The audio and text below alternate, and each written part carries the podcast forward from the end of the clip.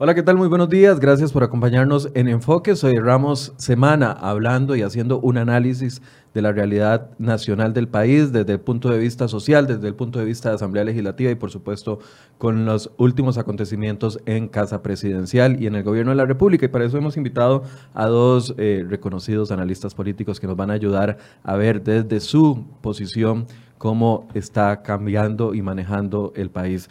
Y le doy la bienvenida a don Sergio Araya. Buenos días, don Sergio. Buenos días, muchas gracias, eh, Daniel y amigas y amigos que nos están siguiendo a través de las plataformas. A la orden. Y Daniel Calvo. Daniel, buenos días. Un gusto pues estar por acá con Michael y Sergio.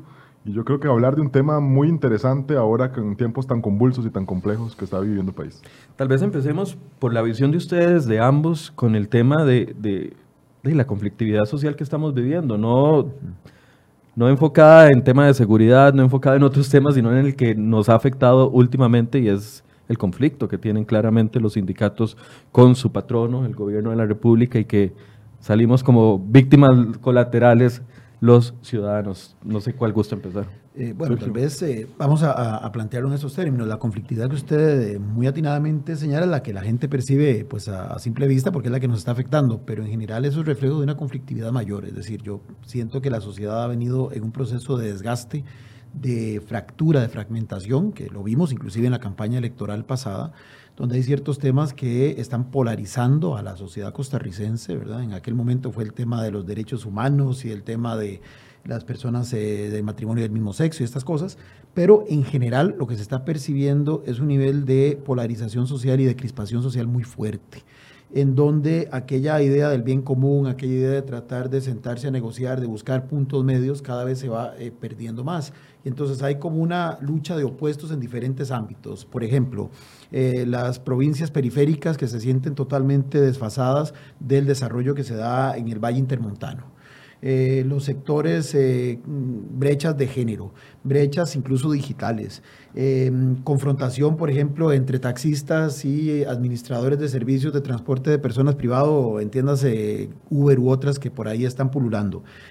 Sector hotelero contra los que también están utilizando esas plataformas. Es decir, hay una serie de confrontaciones en diferentes ámbitos que va generando un caldo de cultivo para qué?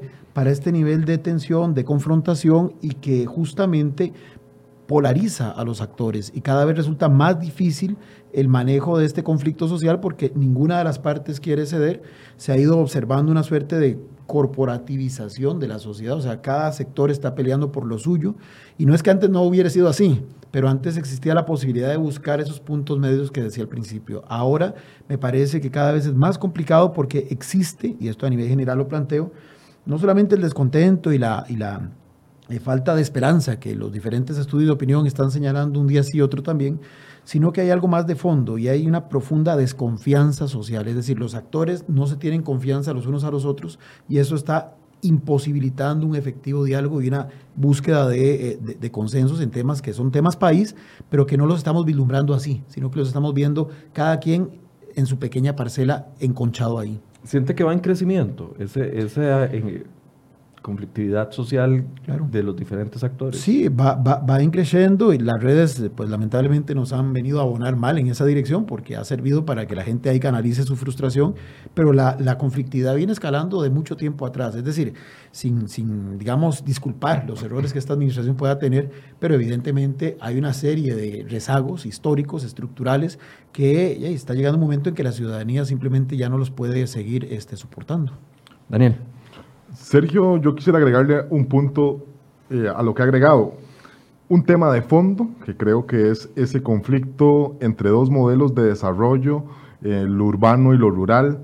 Eh, una apuesta que no es prácticamente de este gobierno, pero que a este gobierno creo que le ha tocado el punto de ebullición o de mayor convulsión, respecto a que el país viene apostando desde hace muchos años por un modelo de desarrollo que no ha permitido que ciertos sectores de la población pues, pudieran integrarse al tren del desarrollo. Y aquí yo creo que uno lo visualiza, por ejemplo, si se pone a revisar datos económicos, uno por ejemplo ve el, el contraste que, pues, existe en temas de zonas francas y de régimen definitivo, ¿verdad? Creo que las personas hoy que, por ejemplo, pues manejan una segunda lengua, que viven en gran área metropolitana y demás, no tienen las mismas dificultades que puede encontrar pues otra persona eh, para poder encontrar trabajo. Y eso se manifiesta desde el punto de vista territorial que ha dicho Sergio. Y de esos descontentos, pues los partidos políticos o algunos partidos políticos saben sacar réditos y además pues organizaciones sociales como los sindicatos. El informe del Estado de la Nación, que viene hablando reiteradamente de esto, menciona en su último informe eh, un, un, cable de alta tensión, ¿verdad? Ese cable de alta tensión yo creo que está muy pronto a poder romperse y, ese rompimiento sería justamente por las zonas periféricas, ¿verdad? El caso de Limón ya se ha vuelto un tema país, ya no es un tema solamente territorial, donde tenemos, por ejemplo, el tema de exportaciones, donde están los sindicatos obviamente mejor posicionados, lo que estamos viviendo pues en la zona sur de Punta Arenas, sobre todo con el tema del narco, ¿verdad? Temas muy vulnerables, la crisis pesquera, por ejemplo, en, el, en Punta Arenas Norte, y es dramático. Que es dramático, o sea, son tres puntos, digamos, de, ahí, de que uno puede visualizar, además la situación en Guanacaste respecto también al desempleo, es uno de los focos principales de desempleo, justamente cómo eso se va funcionando. Y ese descontento se manifiesta en partidos políticos. Y aquí, por ejemplo, si nos remontamos a las elecciones de segunda ronda, vemos cómo un partido pudo sacar provecho de las zonas costeras y otro más bien no. O vemos cómo los sindicatos son más fuertes en otra zona no. Y otro segundo elemento de confrontación que yo pondría es algo al interno del partido de gobierno. Y es que el partido de gobierno, en razón de su debilidad eh, propia, tuvo que renegar muchísimo al inicio de esta gestión de su propia base electoral. Recordemos que anteriormente, por ejemplo, el Partido Acción Ciudadana tenía una base electoral asentada en los sindicatos, asentada también en las universidades públicas y hoy, por diferentes razones, prácticamente son sus dos principales enemigos. Ese costo político, digamos, y renegar de lo que en algún momento fue su base, eh, representa sin duda muchísimo mayor conflictividad, conflictividad que también está representada en tendencias a lo interno de la agrupación, conflictos entre diputados que uno los ve también a la vuelta del día, y en razón de que el partido de gobierno es tan débil y que tiene esas dificultades, hemos visto también cómo otras agrupaciones de alguna u otra manera tienen que tomar el liderazgo por parte también en la Asamblea Legislativa, por mencionarte un ejemplo, en otros temas particulares, y eso pues también va generando eh, un malestar todavía más grande en esos sectores sociales que en algún momento pues fueron afines al partido de gobierno. Eh, eh, siguiendo esta misma línea que plantea Daniel, he escuchado a algunas personas, incluso diputados, lo han dicho en esta mesa, de que el partido de gobierno o que el gobierno de la República va haciendo las reformas que va haciendo por un tema circunstancial y no de convencimiento interno de su propio, de su propio origen como, como PAC. Eh, ¿Cómo lo ven ustedes? O sea, se está, está actuando el gobierno de la República con estas grandes reformas que don Carlos Alvarado de una u otra forma las atribuye a una iniciativa propia. Ayer decía, o antier decía en, en, en una atención a la prensa, bueno, es que le hemos entrado a temas históricamente, que históricamente nunca nadie le había entrado y, estamos de acuerdo, reforma fiscal, por ejemplo, que aunque no le, sí le intentaron entrar, se cayó. Pero ahí es donde uno se pregunta, reforma de huelgas, reforma de eh, empleo público, eh, cambio del, del, del, Estado, reforma del Estado, y uno se pregunta, ¿esto es un convencimiento interno de la fracción de gobierno, liderada por la fracción de gobierno, y por, eh, impulsada por el gobierno de la República o es circunstancial porque no le quedó otro camino? Yo diría que es una combinación de variables, porque ciertamente, y uno no puede tampoco ignorar que en la campaña electoral uno de los que hablaba de que había que darle, entrarle al tema, por ejemplo, de la reforma fiscal era Carlos Alvarado. No, no se puede ignorar, ¿verdad? Eh, lo que pasa es que efectivamente, la, inclusive la propuesta que finalmente aprobó esta administración es un poco diferente a la que había dejado heredada su administración anterior, y eso también eh, reconocido por las propias autoridades del gobierno anterior, un Fernando Rodríguez, un Helio Fallas. Eh, es evidente que, por lo que señalaba este, muy bien Daniel, bueno, el partido, em, hay, hay, que echar para atrás y hay que entender que cuando se va a la segunda ronda, eh, y eso lo he dicho en otras ocasiones, los dos Alvarado son los líderes enanos del cuento. ¿Por qué? Porque entre los dos en la primera ronda no lograron llegar ni el 46% de los votos. O sea, eso la gente tiene que tenerlo muy claro. El inicio, el capital político de inicio de los dos Alvarado era bastante pobre. Si lo comparamos además con el padrón total del electorado convocado a las urnas, porque fueron 24 y 21% de los votos válidamente emitidos, que si lo hacemos ya un ejercicio con respecto a todo el padrón, baja un poco más. Es decir, no hay ni una, tercera parte de la población la que los estaba acuerpando. Eso hace que don Carlos entienda, por ejemplo, que, y no es gratuito, que a partir de ahí y de cara a la segunda ronda comienza a hablar de lo que él llama el gobierno de unidad nacional, eh, que luego le ha ido dando otros nombres, bicentenario y otras cosas, pero que le obligó a lo que decía muy bien Daniel, a tener que renegar de ciertos compromisos, de, cierta, de ciertos eh, valores, de ciertas líneas programáticas que han sido, digamos, características de ese partido y evidentemente alterando los intereses de esos grupos sobre los cuales se, se justificaban esas líneas programáticas y acceder a recibir líneas programáticas y atender sectores que no necesariamente eran cercanos al PAC históricamente. El gobierno de Unidad Nacional finalmente, eh, que al final no fue tal, sino que fue un conjuntado ahí de personas de distintas agrupaciones políticas, que paradójicamente, vea que interesante, aunque provenían de partidos distintos, sí tenían una lógica muy clara de cuál era el derrotero que ellos querían seguir. En un contexto, además, que era inevitable, es decir, eh, la reforma fiscal Fabricio, Carlos o cualquiera que hubiera ganado le hubiera tocado este, manejarla porque ya la situación era insostenible, la presión internacional era muy fuerte y como bien dicen, a confesión de parte, relevo de pruebas, la propia ministra de Hacienda en su momento aclaró que el gran éxito, y lo sigue diciendo inclusive, de la reforma fiscal fue justamente que le da credibilidad, dice ella, ante los organismos internacionales.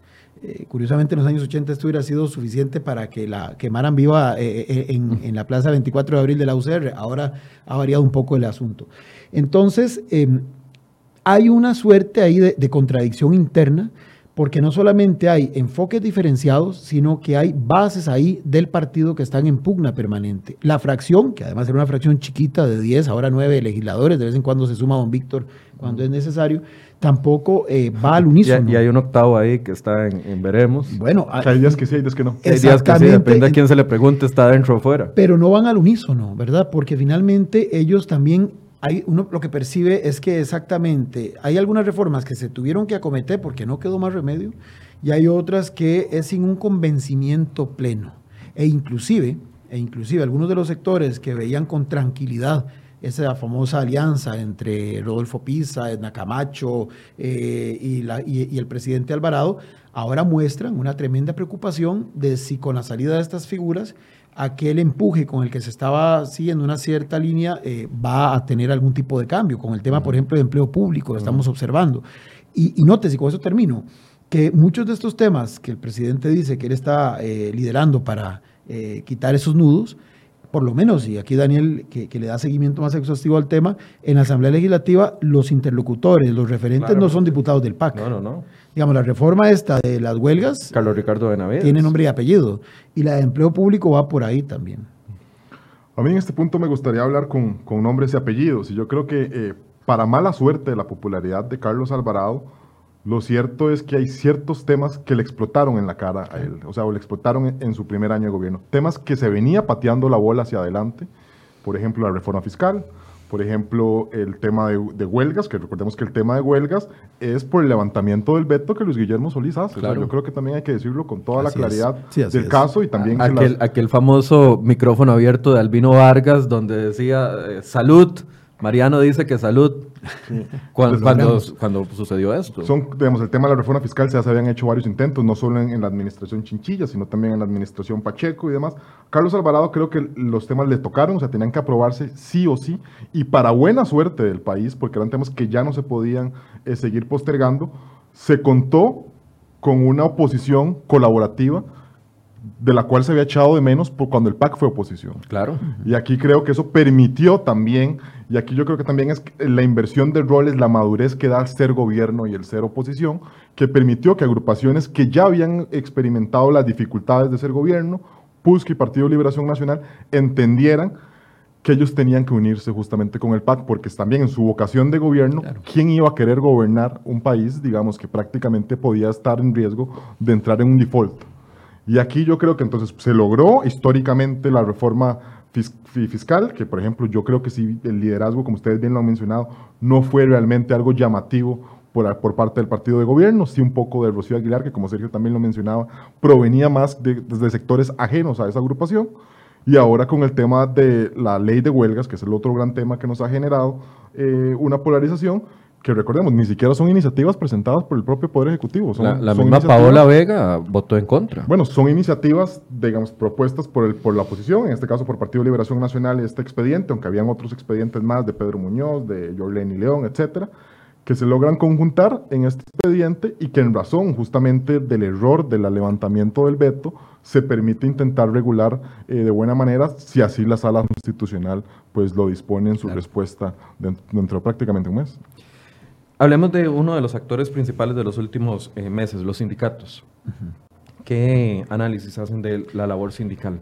Bueno, yo creo que el problema de los sindicatos se podría generalizar a otros sectores, pero centrémonos en ellos. Hay un problema en su liderazgo, en su jerarquía, es decir, me parece que han perdido un poco el norte.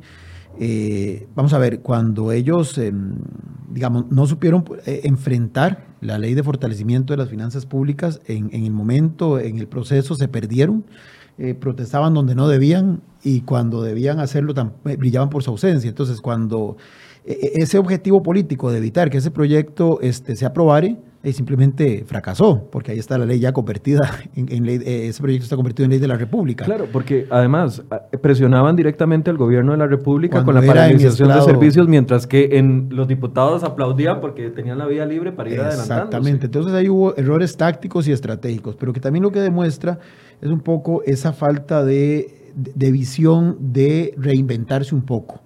Eh, lograron un poquito, lograron un poquito y, bueno, y, el resultado estuvo en la salida del ministro de Educación cuando entendieron que tienen que hacer clic con otros sectores, porque el problema que tienen los sindicatos costarricenses es que hoy por hoy, por diferentes circunstancias que podríamos analizar aquí, aunque no sea este el, el momento, representan básicamente un segmento muy específico de la población que es funcionaria pública, punto. Y no han logrado, salvo circunstancias excepcionales, hacer clic con temas de interés de otros sectores. Lo lograron, por ejemplo, y, también de manera, me parece a mí, casuística, cuando se dio el famoso asunto de este, el apoyo del presidente Alvarado a la marcha gay, que luego no quiso recibir a los pescadores. Entonces ahí supieron hacer una conexión e inventaron el famoso encuentro este sectorial. Multisectorial. multisectorial. Y ahí lograron un poco de, de fuerza. Esa lógica que fue la que utilizaron en el año 2000, cuando se logró dar marcha atrás con el proyecto de modernización del ICE, el mal llamado Combo ICE, que ellos han intentado una y otra vez reiterar con lo que Albino Vargas llama la democracia de las calles, en la práctica no lo consiguen porque sus intereses gremiales terminan imponiéndose sobre los de la colectividad. Entonces no logran, no logran un discurso legitimador, una narrativa que les permita decir esto realmente es una causa que nos eh, alberga a diferentes sectores. Eh, con el tema de los médicos fue más que evidente. Es decir, después de que lograron, ahora el fallido acuerdo, pero que lograron la resolución de parte de la caja de la aceptación de sus eh, demandas, y toda la otra parte, que era la de aparentemente visión más social, más global, se dejó de lado. Es decir, cuando se hablaba de que estaban en las calles para evitar la privatización de la seguridad social. Acudieron a mentiras, porque no existía un proyecto de ley específico de privatización de la caja del Seguro Social y quedaron exhibidos muy, muy rápido. Pero además muy, eh, muy, muy, claramente porque simplemente lograron su objetivo real y hasta ahí llegó el movimiento. Entonces, el problema del, del, sindicalismo, y yo creo que el sindicalismo es una forma legítima de organización de los trabajadores, el problema que tiene este sindicalismo es que sus líderes todavía siguen pensando en una lógica que ya no es la, la, la, la, que es válida, ¿verdad? Este, bien podrían intentar seguir presionando, pero me parece que tienen que buscar esas alianzas. Como repito, muy transitoriamente lo lograron a inicios de este año. Lo que pasa es que darle sostenibilidad a eso demanda además tener una visión país muchísimo más amplia que en este momento, por lo menos la jerarquía de los sindicatos, no de todos, pero de algunos, los más representativos, no parecen estar mostrando. Daniel. Yo quisiera discrepar un poco de lo que menciona Sergio, pero sobre todo contextualizar. Vamos a ver, ciertamente los objetivos perseguidos por los sindicatos, al menos en, esta administración, eh, no se han logrado. Y es decir, su oposición a la reforma fiscal no tuvo frutos, ¿verdad? al final de tarde temprano la reforma se terminó aprobando. Frutos positivos, porque negativos tuvo muchos. Bueno, exactamente, digamos, pero por ejemplo, su objetivo de que no pasara el proyecto no fue alcanzado. Su objetivo de que no pasara el proyecto de educación dual tampoco fue alcanzado. Si por la víspera se saca el día y uno termina de, digamos, de ver viendo la dinámica, al menos la, la, fuerza legislativa que está en el Congreso, creo que el reforma de huelgas tampoco saldría, porque independientemente que la sala pueda llegar a señalar algún eh, vicio, muy probablemente se pudiera realizar la enmienda y terminará saliendo pues algún proyecto, sí con algún ligero ajuste, pero no tendrá sus objetivos. Pero sí creo que si comparamos lo que eran los sindicatos, eh, hasta hace cuatro o cinco años, hoy tienen un protagonismo fuertísimo. Yo creo que uno nunca se hubiera imaginado, eh, primero que se unieran, recordemos que los sindicatos estaban peleados todos entre ellos, ¿verdad? La ley del fortalecimiento fiscal permitió que por primera vez en mucho tiempo pues lograran eh, unirse.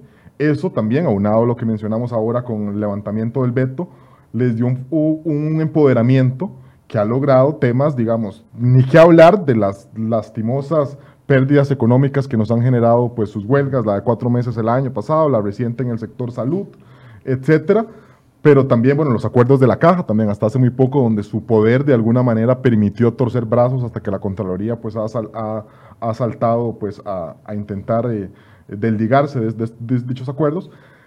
Pero el protagonismo que ellos han adquirido nuevamente, digamos, eh, independientemente de que logren o no sus objetivos, prácticamente también como para ser consultados, ser puntos de referencia importante en todos los proyectos de ley, eh, poder tener alguna influencia sobre ciertos grupos, y yo creo que también hay que mencionarlo, que hay ciertas agrupaciones que se están asentando o buscando en las bases eh, sindicales que tienen una permisibilidad prácticamente en todo el territorio nacional eh, montarse sobre ellas y poder construir un partido. Yo creo que aquí, pongámosle también nombres y apellidos, el Partido Nueva República logra una histórica eh, conformación con asambleas cantonales en todo el país, está asentado muchísimo en una base eh, electoral, por decirlo así, o una base sindical que tenía, pues, de alguna manera dirigentes en toda la base del país y que permite también, a cambio de negociaciones políticas, ¿verdad? Lo que pudimos ver con la, la, renuncia del ministro de Educación, etcétera.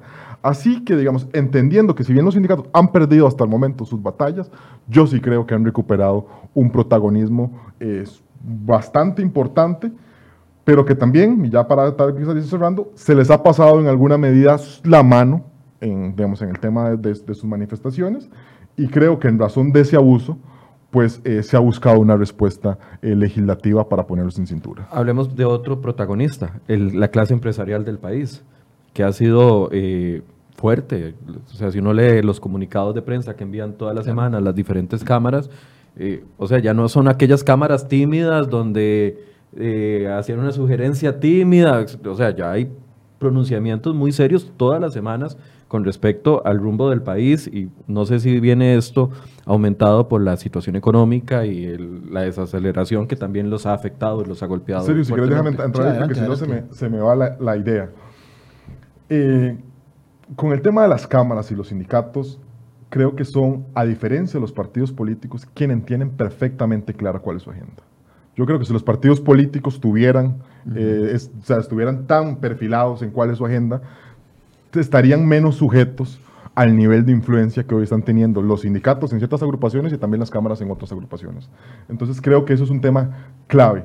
Eh, en razón de, de, eso, las cámaras pues han manifestado muy claramente una agenda legislativa que no se ha logrado ni siquiera en una misma fracción de gobierno, ¿verdad? En Liberación tenemos los, los diputados sindicales, los diputados contra los sindicatos, creo que de manera sucede en el PUS, sucede en el PUS, en el PAC, perdón, prácticamente en todas las, las agrupaciones, mientras que los, los sindicatos y tanto las cámaras sí han podido de alguna manera eh, mantener una homogeneidad de pensamiento, una línea clara de proyectos de ley en el cuanto a la Asamblea Legislativa, y eso también ha permitido que ante el desdibujamiento ideológico y programático de los partidos políticos, pues ellos puedan tener un nivel de influencia cada vez más alto. Yo, quisiera complementar lo que decía Daniel, porque efectivamente este, e, en los espacios, en cualquier espacio, pero en los espacios políticos no hay nada que quede vacío, ¿verdad? Y cuando un actor se va, alguien, lo, alguien ocupa su espacio.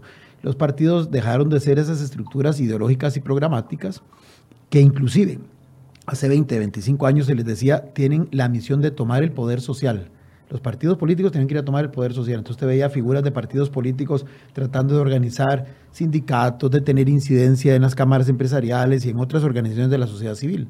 Ahora está operando al revés. Ahora son las organizaciones ejerciendo como grupos de interés y de presión, este, están llenándole la agenda a los partidos políticos. Y por eso Daniel decía algo muy atinado inclusive para el análisis, usted no puede hablar en términos de fronteras partidarias. Resulta que ya no hay posturas químicamente PAC, químicamente PUSC, químicamente Liberación, sino que hay justamente representantes de estos sectores en cada uno de esos partidos, porque los partidos se han desdibujado y se han convertido meramente en maquinaria electoral, o sea, en el vehículo a través del cual se accede al poder. Y así lo están entendiendo los sectores sociales. Eso hay que reconocerlo.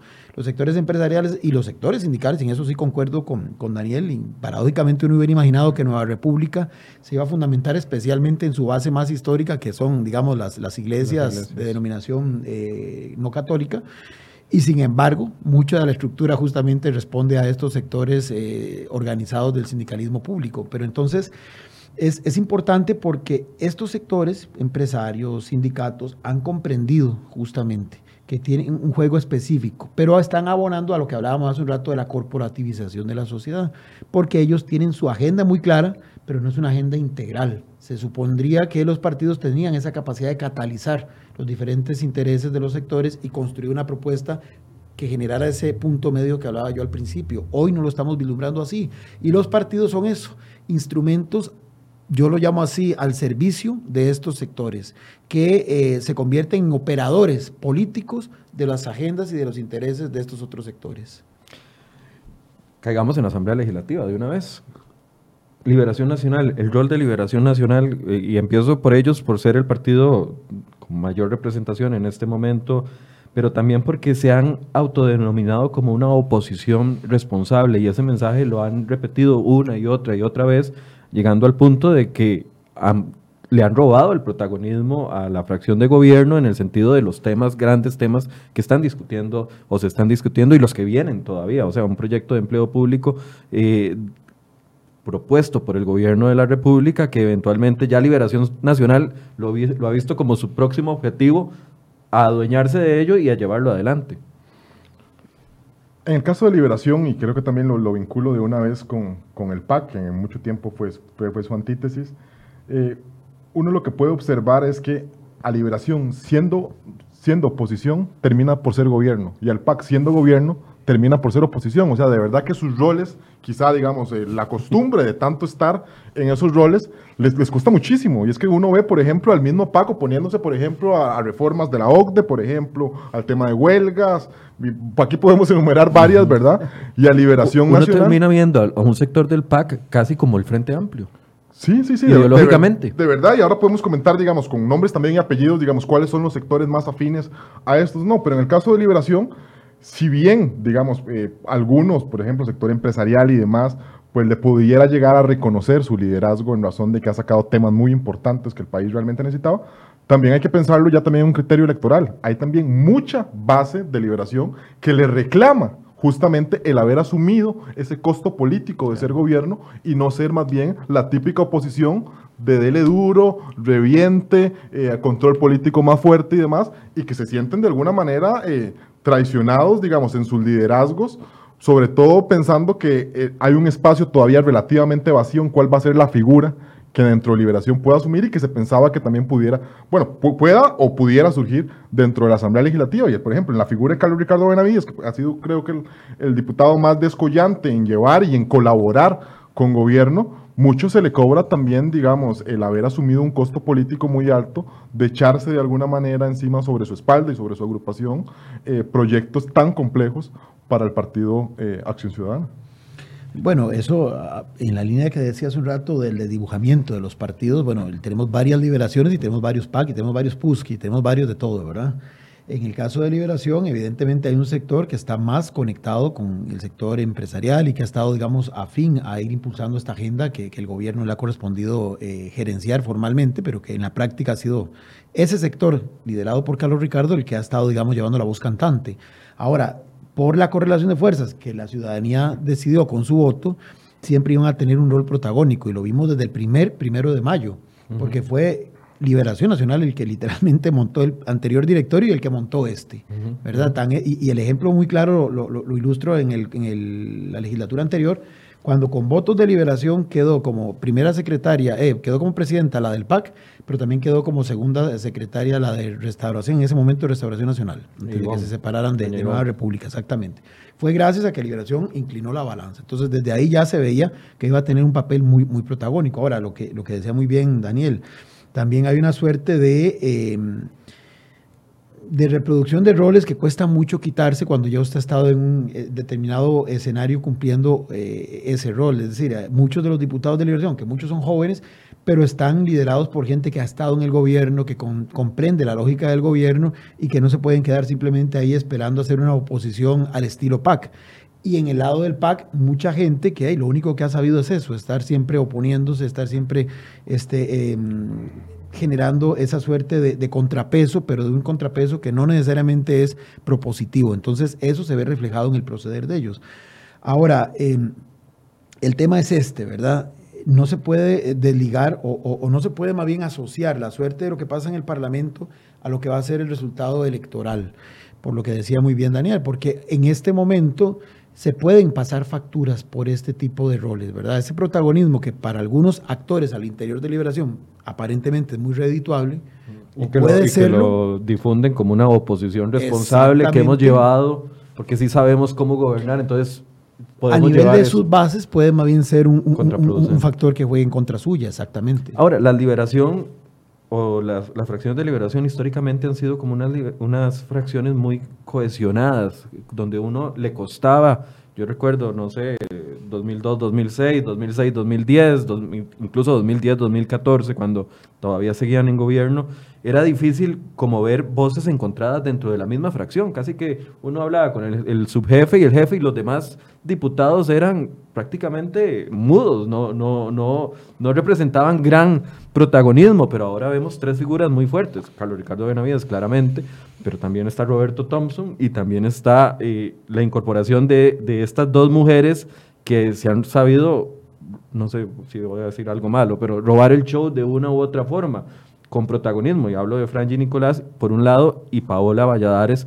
por otro lado, que, que coquetean mucho con el sector sindical. Esto demuestra más democracia, como dicen ellos, o es que el conflicto interno decidieron llevarlo por este rumbo. Michael, eso tiene una explicación y sobre todo cuando, digamos, cuando se ha sido partido de gobierno. Vamos a ver, a Liberación Nacional no le fue tan difícil, por ejemplo, mantener una unidad o una homogeneidad de fracciones cuando fue gobierno, porque esas tendencias, por ejemplo, que podían, que siempre han existido y que podían eh, representar en algún momento, pues una amenaza a esa homogeneidad, podían ser satisfechas a través de estructuras clientelares dentro del mismo gobierno, para que, esas, para que esos, esos sectores eh, opuestos, digamos, a la línea de gobierno se mantuvieran con tranquilidad. Ahora, en oposición ya no se puede, entonces es muchísimo más difícil. O sea, no ah, puestos que repartir. Sí, digamos, no, no se... No, los, Digo, lo estoy bajando mucho. No, es que así es, o sea, hablémonos con nombres y apellidos, ¿verdad? Yo creo que los partidos, no solo Liberación Nacional, funcionan bajo esquemas completamente clientelares, y eso yo creo que hay que decirlo, y las personas que nos escuchan llevarán años de, de saberlo. De, de, verlo y de saberlo. Y en el caso de Liberación se complica muchísimo más, digamos, que ahora no sea oposición. Además, en el caso, digamos, también hablemos con nombres y apellidos, en el caso de la diputada Franji Nicolás, pues proviene o es eh, de una tendencia diferente a la de Carlos Ricardo Benavides, quizá el máximo protagonista, digamos, dentro de la fracción, dentro de la propia provincia, o sea, un, tema ya de liderazgo territorial, ¿verdad? Se dice que uno nació del lado derecho del estero y otro del lado izquierdo, ¿verdad? Correcto.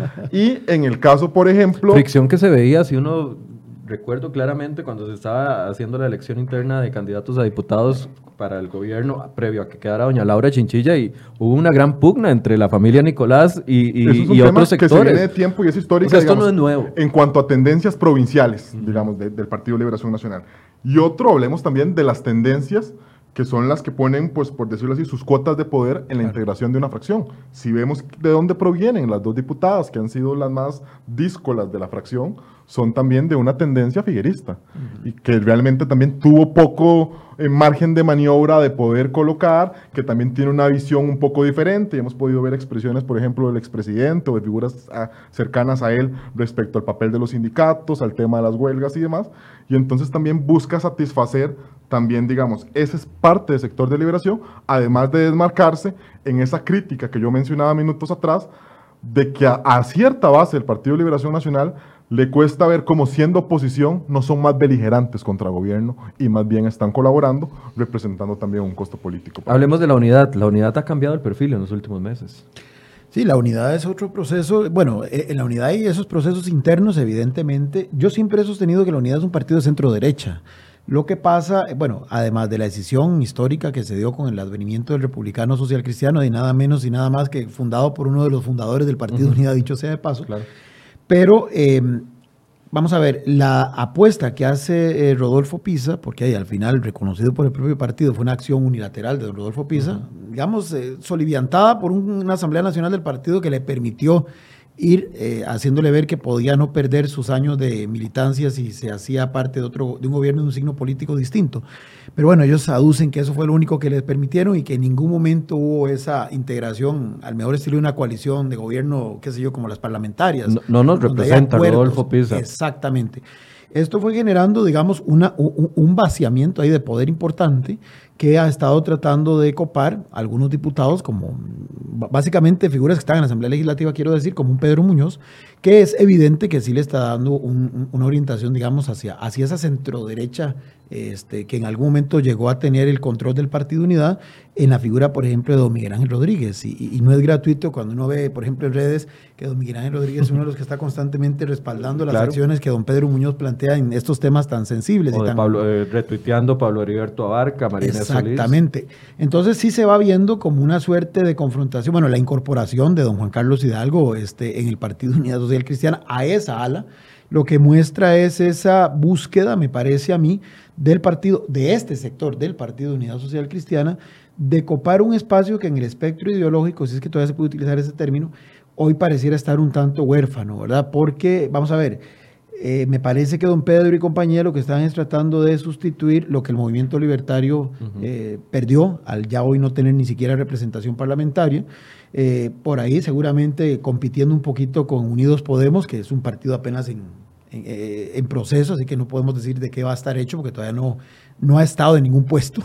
Entonces me parece que en esta coyuntura es una jugada estratégica de este sector que además em, le, le asienta bien porque los que están operando desde la fracción parlamentaria esa línea son gente que tiene mucha afinidad con lo que hablábamos hace un rato, con sectores empresariales y que no les duele prenda eh, echarse los pulsos que tengan que echarse, por ejemplo, con el sector sindical que cambió, porque si uno recuerda a la Unidad Social Cristiana, antes del primero de mayo anterior, la posición era una posición más conciliadora, más tímida, pero el primero de mayo, doña Marinés Solís se echa aquel discurso, don Pedro se echa el segundo y vemos una posición o una posición completamente distinta.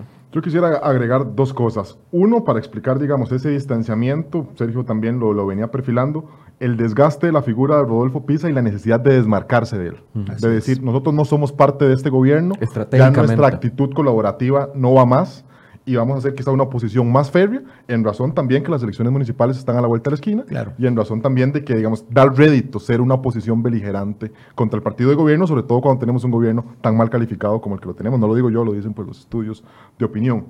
Pero también eh, yo creo que agregaría que tanto le pasa, me atrevería a decir a todos los partidos, con excepción de dos, es que tanto Liberación Nacional como el PUS, que eran partidos muy preponderantes, digamos, en el escenario político, se quedaron fuera del relato que venimos viviendo de polarización. Es decir, el relato se ha centrado también en temas, por ejemplo, de reivindicación de derechos de minorías, eh, temas de ahí, y Liberación y el PUS se quedaron sin, sin ser parte del juego. Entonces, ahora uno ha visto un repliegue, al menos, si bien yo creo que el PUSC se mantiene, con excepción de Chile y Díaz, muy cercano a la centro derecha, al sector empresarial, como creo que ha sido atípico y como ya uno sabe que la tendencia de, Miguel Ángel Rodríguez, pues siempre fue característica eh, así, una versión muy liberal, económica. Eh, también ve unos acercamientos con agrupaciones de carácter evangélico, de carácter cristiano, intentando tal vez yo creo meterse en el relato, decir, bueno, no me dejen por fuera, yo también aquí puedo ser un actor de peso. Y creo que eso también ha venido en parte a generar ese distanciamiento, ese eh, alejamiento, por ejemplo, de lo que fue el inicio de gobierno, para intentar buscar eh, sacar réditos electorales con las figuras que yo creo que también atinadamente Sergio ha mencionado. El partido de gobierno, ahora sí, el partido de gobierno ¿Creen ustedes que les ha... ¿Cuál, es el error del partido de gobierno? ¿La falta de figuras fuertes? ¿La falta de figuras históricas? ¿O la falta eh, también como de una ideología clara? Porque vemos en, dentro de, las diferentes posiciones eh, una, a un Enrique Sánchez más cercano, me parece a mí, no sé si estoy equivocado, más cercano a la posición de Paola Vega que a la de Carolina Hidalgo, a una Carolina Hidalgo más cercana a Nilsen Pérez. O sea, ¿qué, está pasando a nivel interno? La salida de, don eh, Víctor Morales Mora para, asumir la presidencia, el, el Ministerio de la Presidencia, dejó ahí un vacío importante a nivel interno. yo lo que pienso es que el Partido de Acción Ciudadana, para comenzar, eh, tiene un, problema de origen, ¿verdad? Y es que nunca tuvo un hilo conductor muy claro. Es una sumatoria de diferentes actores que en su momento, cuando don Otón Solís dio el paso de salirse de liberación, lo que tenía como objetivo era justamente reivindicar lo que han sido las banderas históricas de don Otón, la lucha contra la corrupción, la transparencia en la función pública. Pero si usted comienza a tratar de entender qué era el PAC, el PAC lo que hizo fue, y lo decíamos hace un rato al inicio del programa, eh, buscar nichos, nichos electorales en, eh, compitiendo básicamente con Liberación Nacional, por eso es que era la, antítesis de Liberación Nacional, extraídos del sector académico, más algunos sectores de izquierda que no encontraban otro espacio en el cual poderse desarrollar que tuviera opción real de poder, porque vamos a ver, la izquierda, digamos, históricamente costarricense, eh, especialmente después del 48, y salvo ese pequeño impasse en el cuatrienio pasado que lograron nueve este, diputados, siempre ha sido marginal. Entonces, eh, de alguna forma el PAC se encontró en el PAC esa, sombrilla en la cual ellos poderse este, eh, meter y a partir de ahí tratar de, desarrollar una línea eh, de, poder más efectiva. Ahora, ¿cuáles han sido en estos tiempos, en esta nueva generación del PAC, eh, los temas centrales? Bueno, los de la agenda de derechos humanos, toda esta cuestión que don Enrique, que doña Paola expresan mejor. Pero en los grandes temas sí han brillado, digamos, por, por, su ausencia, ideas claras que uno pueda decir, bueno, este es el, la línea eh, eh, específica del, en modelo de desarrollo, en modelo de Estado. Eso, digamos... Es un tema de identidad. Me parece que tienen un problema de identidad muy fuerte, además que ellos em, no tienen liderazgos más allá de Otón, que él mismo se ha, digamos, eh, buscado siempre como minimizar. Y este, lo que tienen son facciones que, luchan, que, que tratan de, de impulsar sus agendas muy sectoriales el PAC no es un partido, este, vamos a ver, si uno ve los niveles de adherencia, independientemente de que más de la mitad de la gente ya no tiene adherencia partidaria, esa es la constante, pero es un partido relativamente eh, pequeño en cuanto a base electoral. Y lo vemos inclusive en las municipales, donde el peso del voto duro juega un rol más importante que en las elecciones nacionales. Aún en el 2006, cuando Tom estuvo a punto de arrebatarle el triunfo a Oscar Arias, en diciembre de ese mismo año, las municipales del PAC fueron un desastre. Eh, aún habiendo ganado en el 2014 Luis Guillermo Solís, que además no era del PAC, sino que aterrizó ahí, este, en, el, en, las elecciones de 2016 tampoco tuvo una performance importante, ¿verdad? Entonces, el, el PAC es una, es una agrupación muy sui generis, ¿verdad? Que tiene este, ciertas banderas, ciertas banderas muy específicas que ahí sí ha sabido y en esto concuerdo con, Daniel, en este escenario de confrontación ha sabido posicionarse en esas narrativas que son las que generan polarización. E igual que, por ejemplo, una restauración hace dos años o una nueva república ahora, se convierten en los em, voceros de estos elementos de polarización que ni la unidad ni liberación han logrado eh, eh, conseguir, convertirse en esos interlocutores. Pero el PAC el PAC a la hora de ejercer el poder, sinceramente, no tenía los cuadros para, para, gerenciar el, gobierno. No solamente el tema que decía de la base electoral tan pequeña que obligó a don Carlos a sacar el discurso del gobierno de unidad nacional, sino que en el fondo, en el fondo es evidente que ha tenido que habituallarse de cuadros técnicos con intereses y con agendas propias de otras eh, esferas políticas para poder conformar un gobierno que le permita más o menos atender los requerimientos del país. Entonces, es, un partido, digamos, complicado porque no tiene eh, línea ideológica, no tiene identidad y lo que me parece es que básicamente defiende algunos temas muy específicos que electoralmente hablando le dan rédito, pero que ya para gerenciar o para gestionar la cosa pública en términos más globales eh, le falta mucho. La caída de la bandera de la lucha contra la corrupción le afectó al PAC, sabiendo del el tema del caso del cemento chino, ahora más recientemente las constantes contradicciones que uno ve una semana una posición y a la, a la siguiente semana otra posición completamente distinta. El, caso de la solicitud de renuncia de Welmer Ramos al, a la curul. Eso le está pesando. Era lo único que los unía.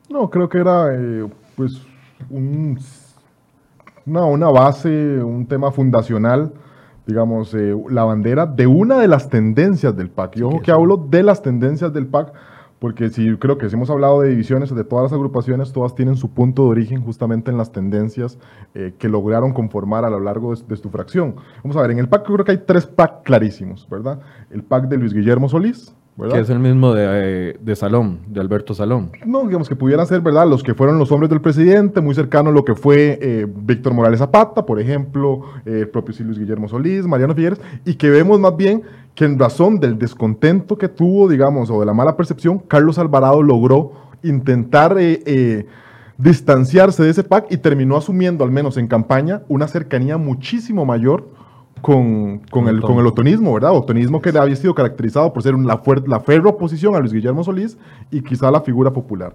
Entonces, digamos, tenemos por ese lado el Luis Guillermo Solís, tenemos, por ejemplo, el otonismo, que también está representado en la Asamblea Legislativa, por ejemplo, con la figura de Wilmer Ramos, con Epsi Campbell en la vicepresidencia de la República, lo mismo que Luis Guillermo Solís está representado con Marvin Rodríguez en la otra vicepresidencia de la República, y otro, quizá el, el PAC más puro, ¿verdad? Esas personas que han militado desde que salieron de su universidad en un único partido político, o sea, que no provienen de ningún, de ningún otro bando, que tenemos a Carlos Alvarado, a Juan Carlos Mendoza, etc., a Paola Vega, a Enrique Sánchez. Entonces, uno observa cómo esas tres tendencias están en pugna justamente del poder dentro, digamos, de la agrupación, entiéndase la presidencia, el comité ejecutivo, pero también dentro de la fracción legislativa. Y entonces uno, por ejemplo, ve como diputados, por ejemplo, quizá un poco más centro-izquierda, Paola Vega, eh, eh, este muchacho José Enrique Sánchez, otros son completamente eh, contrarios a posturas, por ejemplo, con las de Wilmer Ramos, o como Wilmer Ramos no se identifica con ellos. Y creo que, digamos, en este caso, estos tres diputados, y creo que han sido como los que han demostrado quizá un poco, un poco más, digamos, de, de, distanciamiento con líneas de fracción. Uno, por ejemplo, ve con Wilmer Ramos, y me parece que se hoy hacía una nota hace unos días de Gerardo Ruiz, de cómo Wilmer Ramos ha votado en contra, por ejemplo, de varias reformas de la OCDE, ¿verdad?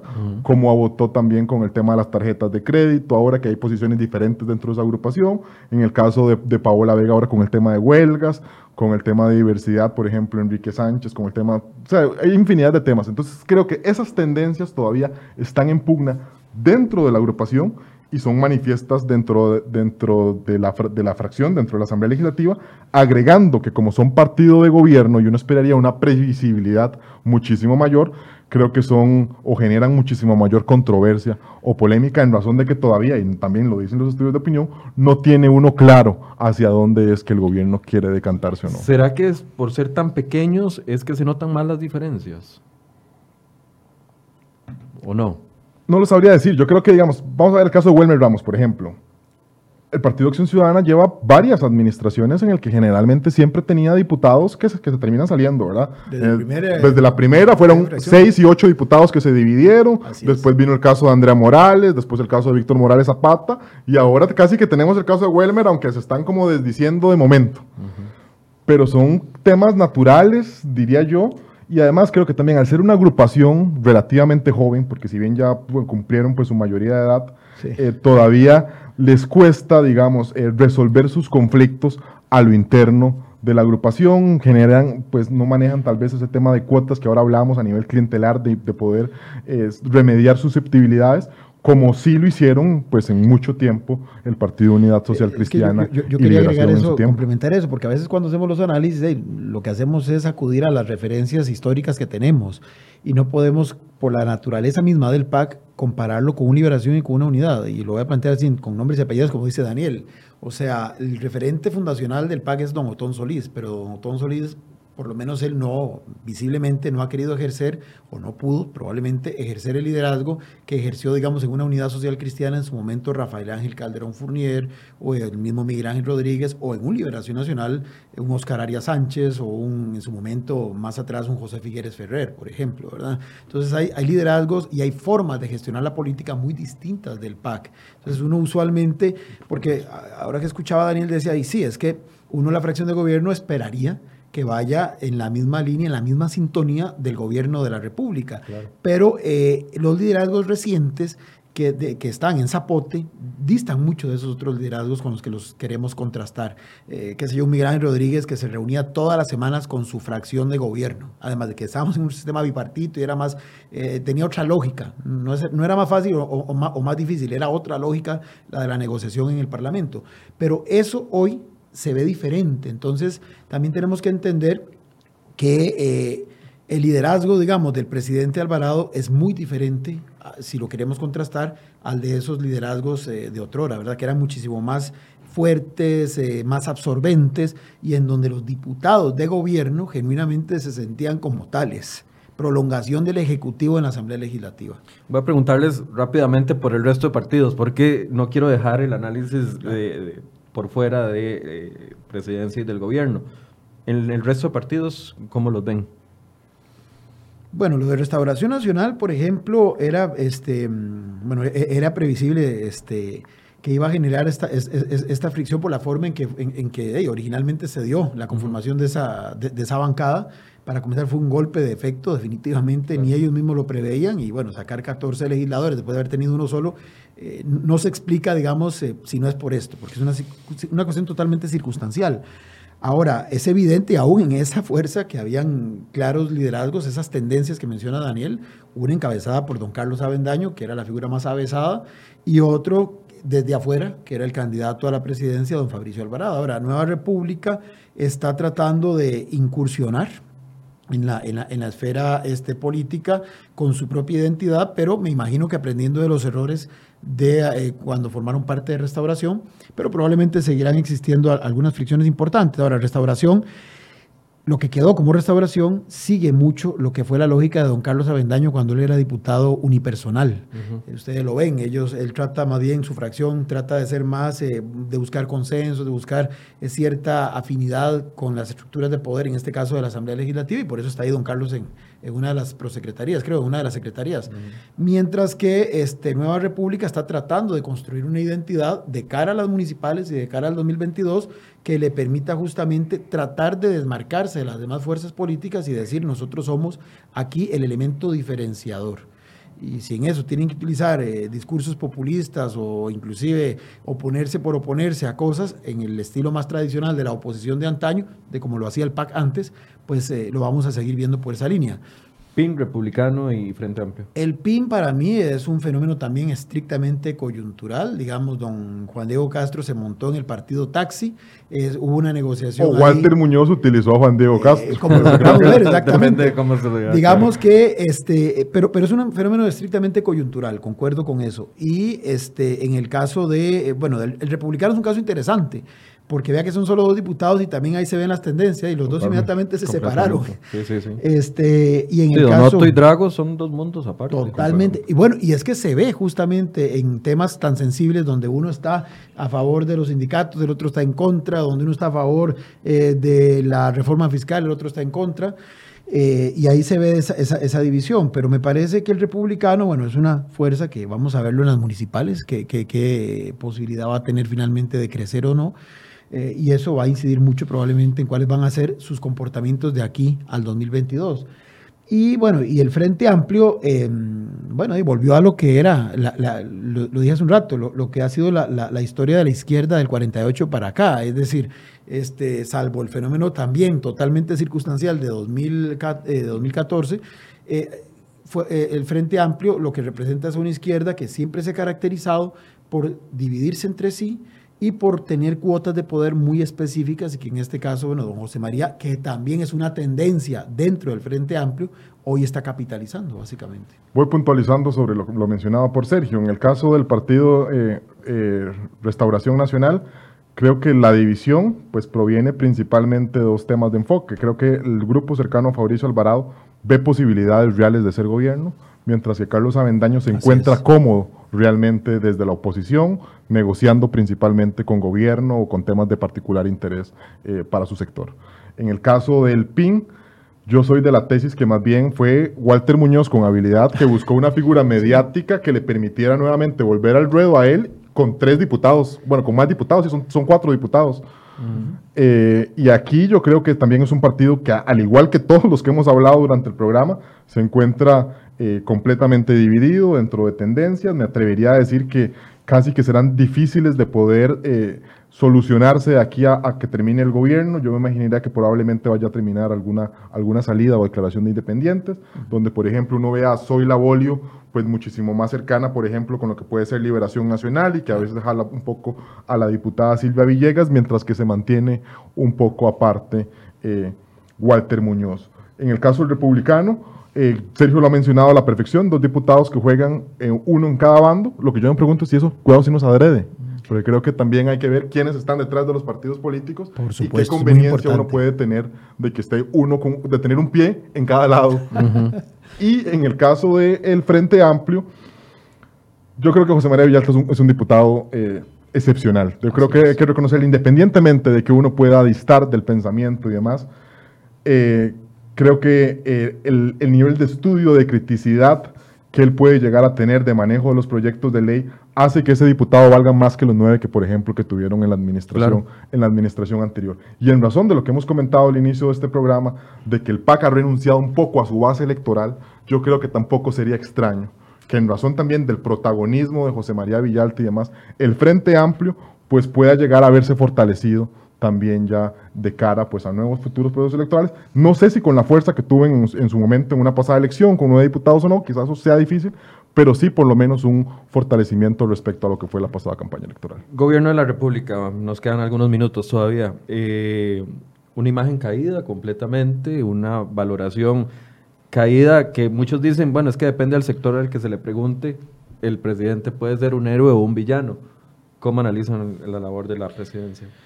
Bueno, ha sido, eh, bien lo dijo Daniel hace un rato, este, le ha tocado enfrentar eh, una agenda que se venía posponiendo por mucho tiempo y una agenda que es totalmente impopular. ¿A quién le va a gustar tener que aprobar nuevos impuestos, por ejemplo? Y eso per se va a generar siempre eh, una insatisfacción de un sector muy importante de la ciudadanía.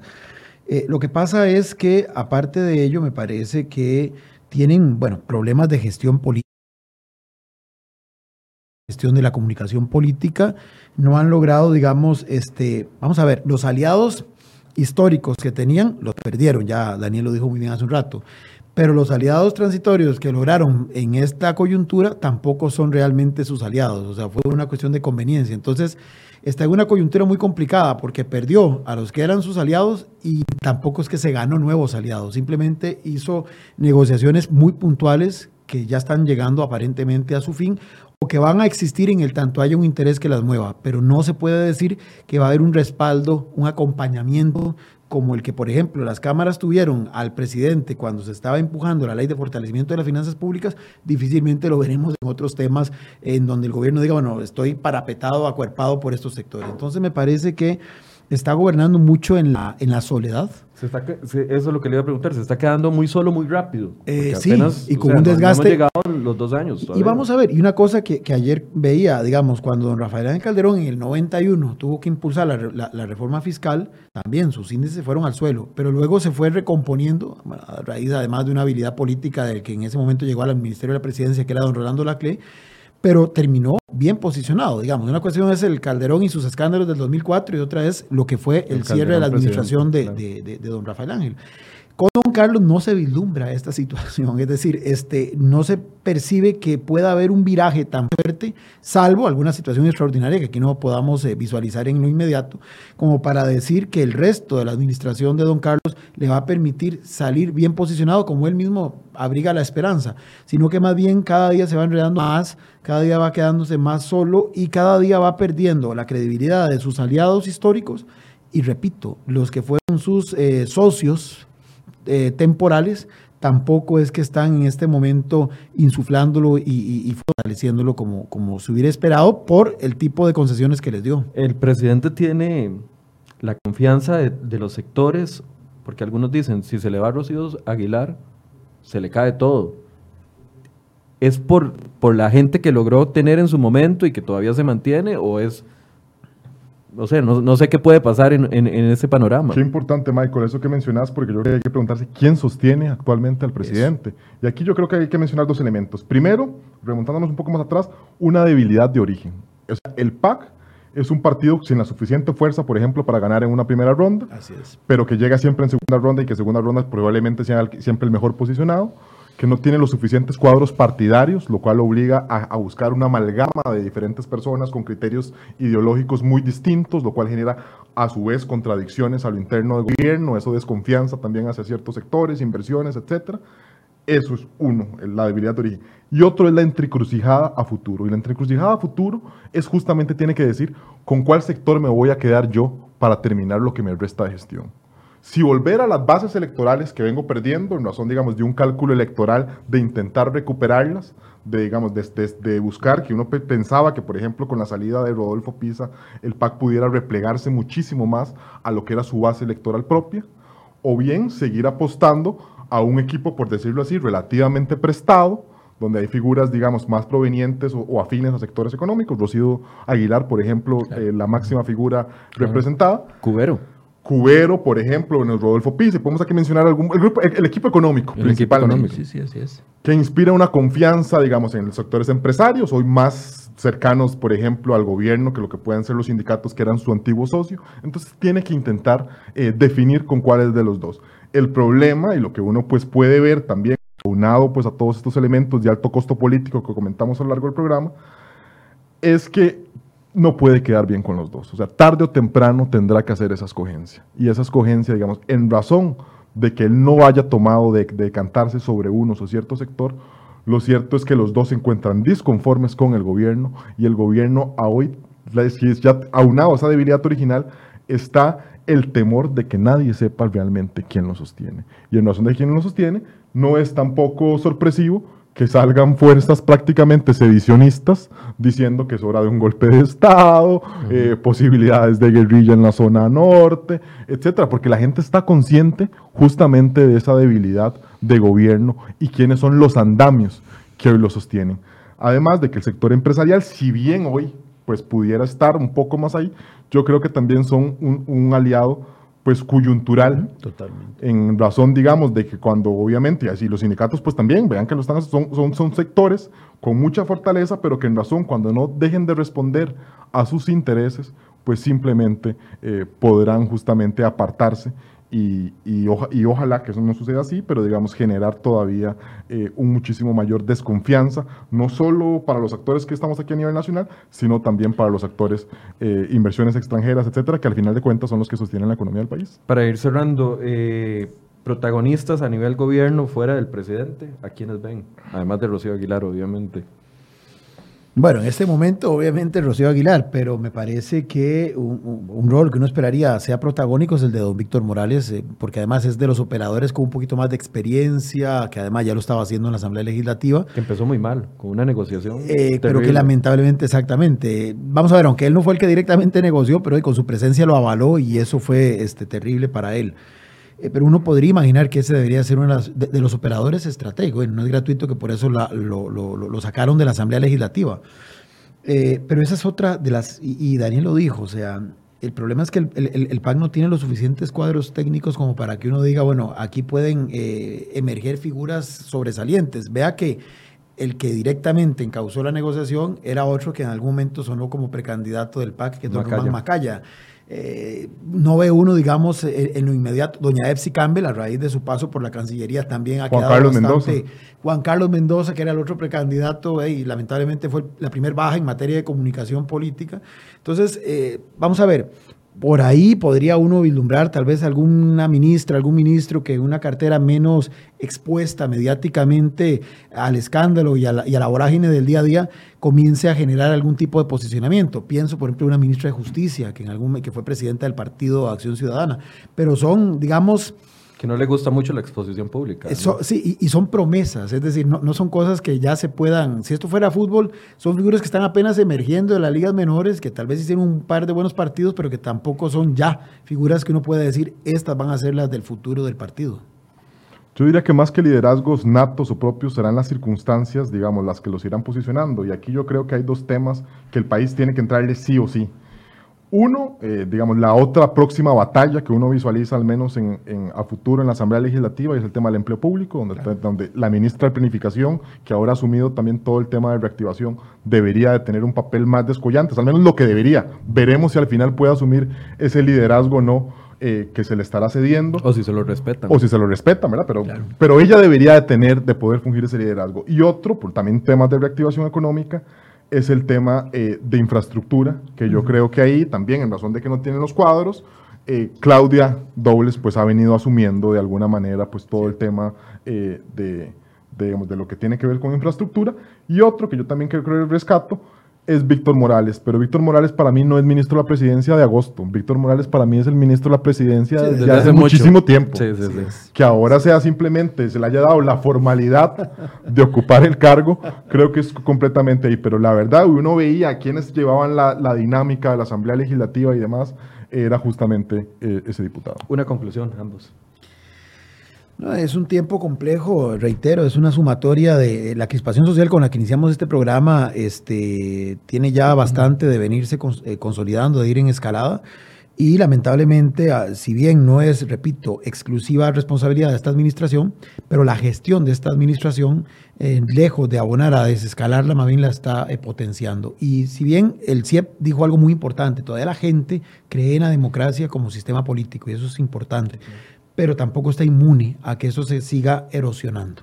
Y cada mala administración, más allá de que se le critique y de que se le cuestione y de que se le prácticamente crucifique, le abona infelizmente a, esa, eh, a ese proceso de erosión y eso sí es muy peligroso en el mediano plazo para el sistema y porque además en río revuelto ganancia de pescadores, esto permite que poderes fácticos y algunos de muy dudosa procedencia y de dudosa legitimidad comiencen a ir hurgando y a irse posicionando también como actores de poder. Por eso no es gratuito que los grandes conflictos hoy los estamos percibiendo en las provincias periféricas, donde poderes fácticos como narcotraficantes y demás cada vez están ganando terreno. Y eso sí es muy peligroso y no es teorizar, es simplemente reflejarse en lo que vemos en países cercanos donde ya algunos están entrando en lo que se llama el estado fallido y eso pues evitémoslo, eso sería lo ideal, evitar que Costa Rica caiga en un escenario de esos. Daniel. En la misma línea de Sergio creo que lo resumiría en una frase, que la desconfianza en la partidocracia no nos haga renegar de nuestro estado democrático. Yo creo que en razón de la debilidad de los partidos políticos, eh, el caldo de cultivo para que hoy surja pues un liderazgo eh, de carácter populista que vaya a renegar de los partidos políticos y posteriormente de la democracia, eh, lastimosamente, pues prácticamente está dado. No nos alcanzó el tiempo para hablar de elecciones municipales, pero los vamos a volver a invitar en algunos días para que podamos eh, analizar también el panorama ya de cara a las elecciones municipales y todo lo que los, los puntos fuertes que van a tomar relevancia en esta en estas próximas elecciones. Muchas gracias a ambos por la compañía. Bien, y gracias a ustedes por habernos acompañado durante toda esta semana. Les deseo un muy buen fin de semana y ojalá que el lunes podamos seguir continuando, continuar con estas discusiones de temas de interés general, de interés para todos. Muy feliz fin de semana y muchas gracias por su compañía.